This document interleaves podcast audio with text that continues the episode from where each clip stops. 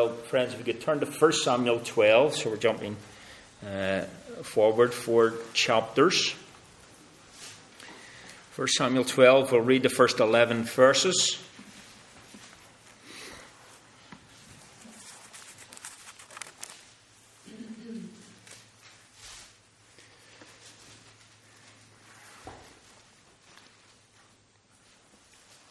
Samuel 12, verse 1.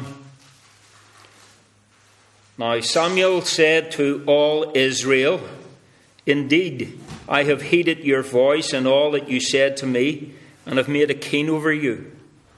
And now here is the king walking before you, and I am old and grey-headed. And look, my sons are with you.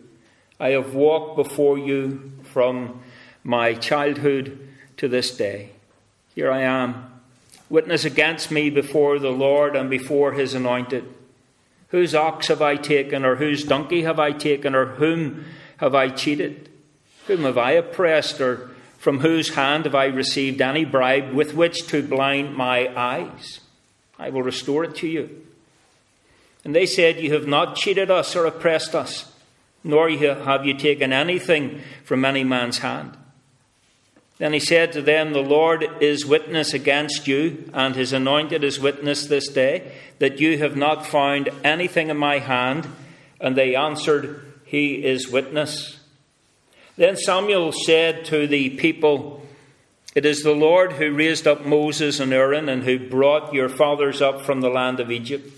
Now therefore stand still, that I may reason with you before the Lord concerning all the righteous acts of the Lord which he did to you and your fathers, when Jacob had gone into Egypt, and your fathers cried out to the Lord. Then the Lord sent Moses and Aaron, who brought your fathers out of Egypt and made them dwell in this place. And when they forgot the Lord their God, he sold them into the hand of Sisera, commander of the army of Hazor, and into the hand of the Philistines, and into the hand of the king of Moab, and they fought against them. Then they cried out to the Lord and said, 'We have sinned because we have forsaken the Lord and served the Baals and Ashtoreths, but now deliver us from the hand of our enemies, and we will serve you.' And the Lord sent Jerubbaal, Bedin, Jephthah, and Samuel, and delivered you out of the hand of your enemies on every side, and you dwelt in safety." Amen. So reads the word of God. Now we're just stepping into 1 Samuel, and although in recent weeks, as I say, when I started this, I said we would be looking at prayer, but we haven't been specifically looking at prayer, but we've been trying to be aware of the prayers and the petitions that have been certainly implied in the chapters that we have considered. Since our consideration of Hannah's prayer, we've really been touching on Samuel's life from the very time of his conception to this point in his life when he's an old man. Hannah, if you remember, had asked for him. God gave him to Hannah, and she in turn had lent him back to the Lord. And as we come now to chapter 12, he tells us in verse 2 that he is now old and grey-headed. He's actually admitting what the elders had said back in chapter 8. It's not always easy to admit that. You know, the first time somebody calls you old, it takes you back a bit. And it's the inevitability of life, isn't it?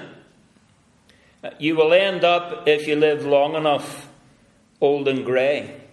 Not that you have to be old to be grey. I've told you a few times that, you know, the first grey hair appeared in my head when I was 18, and the ribbing that I got, you know, going grey at 18. And you may not even get to be grey, as you know, and certainly all the ones that laughed at me and gave me a ribbing, they would love to have a head of grey hair today. You know, they're all baldy as coots. But anyway, we recognize that in the normal routine of things, as the writer of Ecclesiastes 3 says, 3 verse 1, to everything there is a season, a time for every purpose under heaven. And it's this to which Samuel is referring. At the end of chapter 11, Saul had been made king before the Lord at Gilgal, and it seems to have been the end. When you read the other, four chapters, it seems to be the end of a four-stage process. Say starting back certainly in chapter 9 of this anointing of Saul as king, but the focus is inevitably shifting.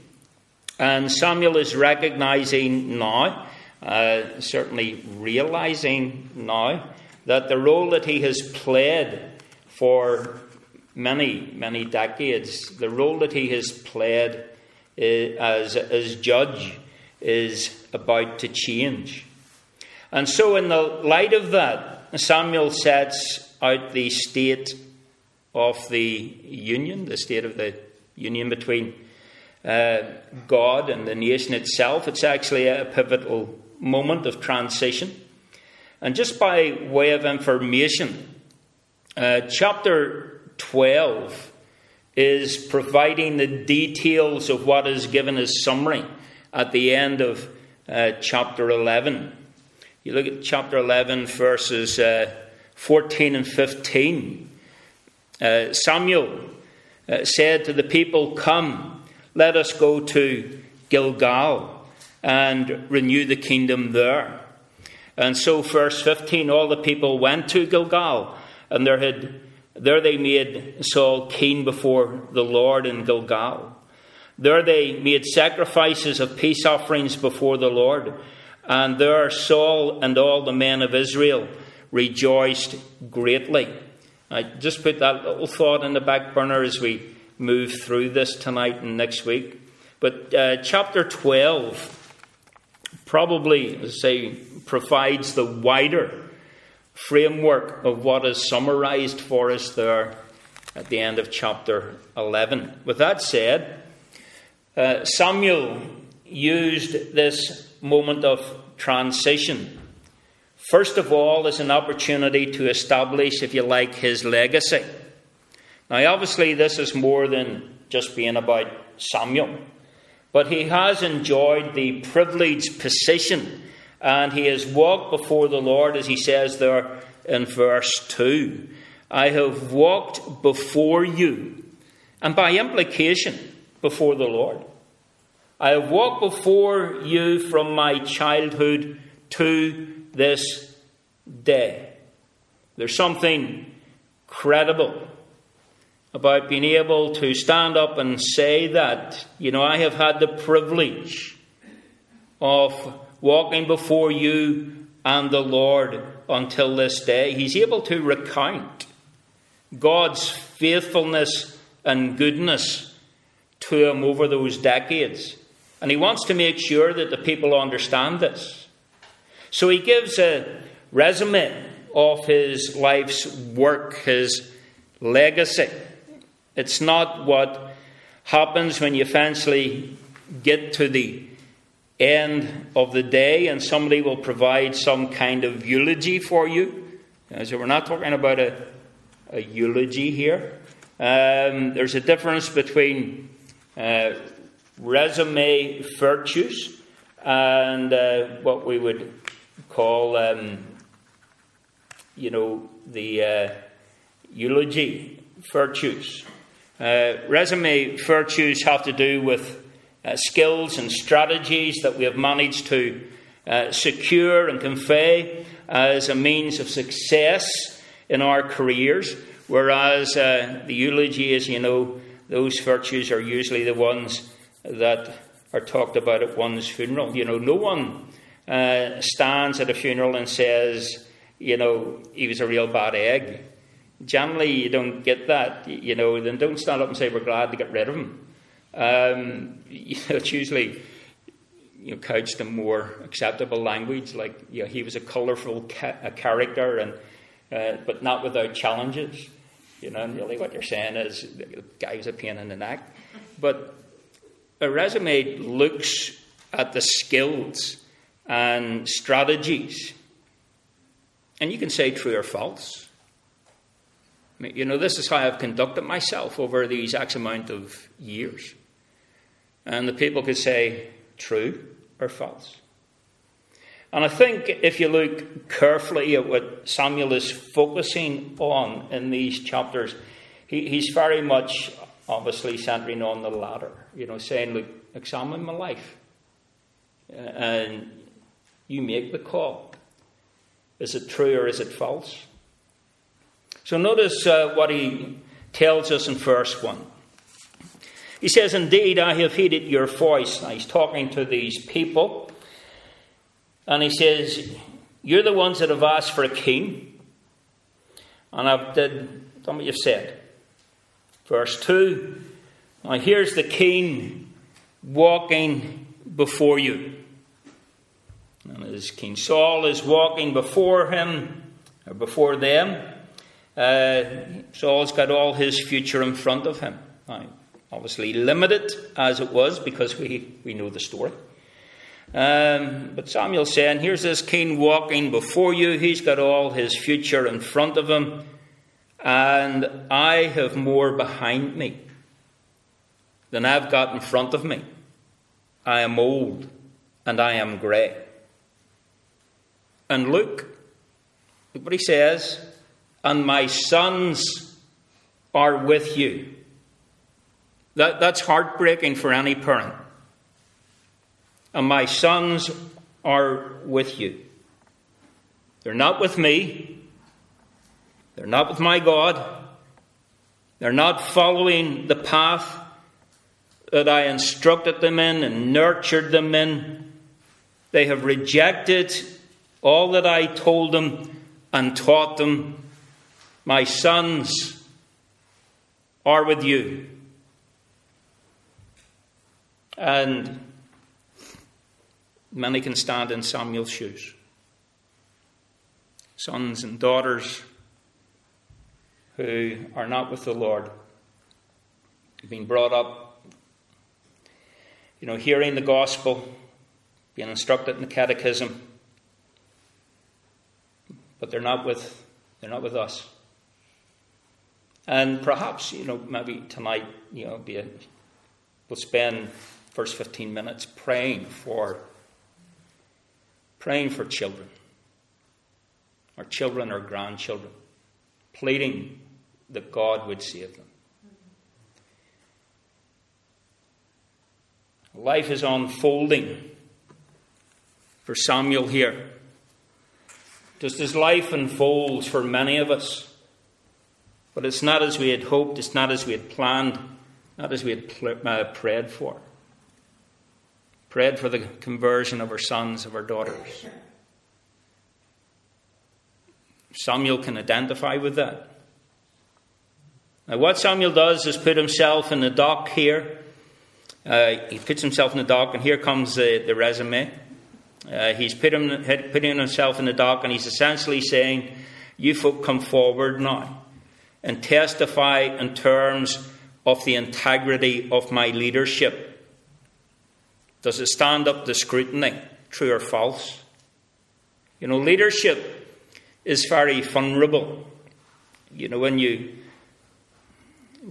work, whether it's in front of a classroom or work in front of a lab or in an industry, wherever it is, whatever it might be. Certainly in political or pastoral leadership, there is an immense vulnerability that attaches itself to it, because you are before the scrutiny of people and you're routinely under the spotlight. You know, whether one seeks it or not, inevitably it's there. And that's one of the reasons James, speaking in, you know, pastoral terms, says, you know, probably not a good idea to put your hand up and say, you know, I'll be a teacher in the church. Because, after all, you'll be judged with greater strictness. It takes place, doesn't it, in the presence of God and before the congregation. And therefore it's not to be entered upon, as we say in a wedding service, it's not to be entered upon lightly or carelessly, but thoughtfully, with reverence to God and due consideration of the purpose for which it was established by God. You know, the faithful teaching and proclamation of the Word of God. And so Samuel says, you just check and see whether I have taken anybody's ox, whether I took somebody's donkey. You check and see whether I defrauded anybody or whether I oppressed anybody.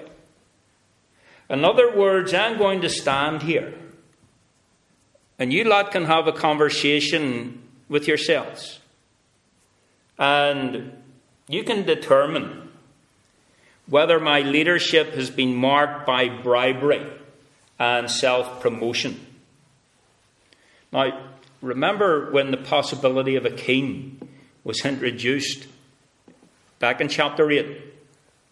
Samuel said to them, you know, if the king ends up on the wrong side of the equation, then he'll be on the take. He says he'll take your donkeys, he'll take your sons, he'll take your daughters, he'll take the best of your land, he'll take your taxes, take your money through tax. He'll be take. And now Samuel says to them, I didn't do that, did I? I didn't take. And they said, yeah, that's right. That's true. We agree. Verses 4 and 5. You have not cheated us or oppressed us, nor have you taken anything from any man's hand. Then he said to them, the Lord is witness against you. Now here's the thing. This is not, as I say, this is not just about Samuel in terms of his character. It is true of his character. But it's about Samuel in terms of his leadership and of the leadership that had been entrusted to him as judge. And in some measure, in light of what follows now, he's actually saying to these people, testify to the fact that that old style of leadership that you're harping on about was really pretty good. And so they're actually saying, yes, it was. Because he's really setting them up so that his vindication leads to their condemnation. And so we move from his legacy to something of a summary of Israel's history, which you will notice begins in verse 6. Then Samuel said to the people, and he moves into the prosecutor's role rather than being the defendant. Samuel said to the people, the Lord is witness, and what I want you to do is to stand still. He says in verse 7, that I may reason with you before the Lord concerning all the righteous acts of the Lord which he did to you and to your fathers. So he says, I want you to think about how immensely good God has been to you as you survey history. In order that the contrast between the reliability of God and the fickleness of the people of God may be unmistakable. The reason I want you to stand still and reflect upon these things, and he's going to do it again when we get to the end of the chapter. If you just look down at verse 24, the second part of verse 24. He says, consider what great things he has done for you. And I think it's back up there a little bit. Put down the wrong verse. But he actually says to them, you stand still again and consider the great things that God has done for you. And the reason he wants them to stand still is to consider the immensity of God's goodness, in contrast to the poverty, the fickleness of the people's response. Now, I'm not going to delve into this deeply. You'll be familiar with it, obviously. But you see the starting point is the Exodus there in verse 6 and verse 7. It says in verse 6, "It's the Lord who raised up Moses and Aaron and who brought your fathers up from the land of Egypt." The people were in Egypt. God granted deliverance through Moses and Aaron. However, verse 9, and we move into the period of the judges. However, they forgot the Lord their God, and he sold them into the hand of Sisera, commander of the army of Hazor, into the hand of the Philistines, and into the hand of the king of Moab, and they fought against them. Now, the important thing to get from this is straightforward, and you can see it if you read the book of Judges and you're familiar with the book of Judges. What he's pointing out is there is this recurring pattern amongst the people of God, this recurring pattern of their fickleness. And you know the cyclical pattern, you know, they find themselves in bondage. They cry out to God in their difficulty. The Lord provides a deliverer, sets them free. They promptly then forget, get themselves back into bondage. They cry out to the Lord for deliverance. He sends another deliverer, sets them free, and, well, we know what happens. It's like Groundhog Day. And in that line, you have these individuals that he mentions here.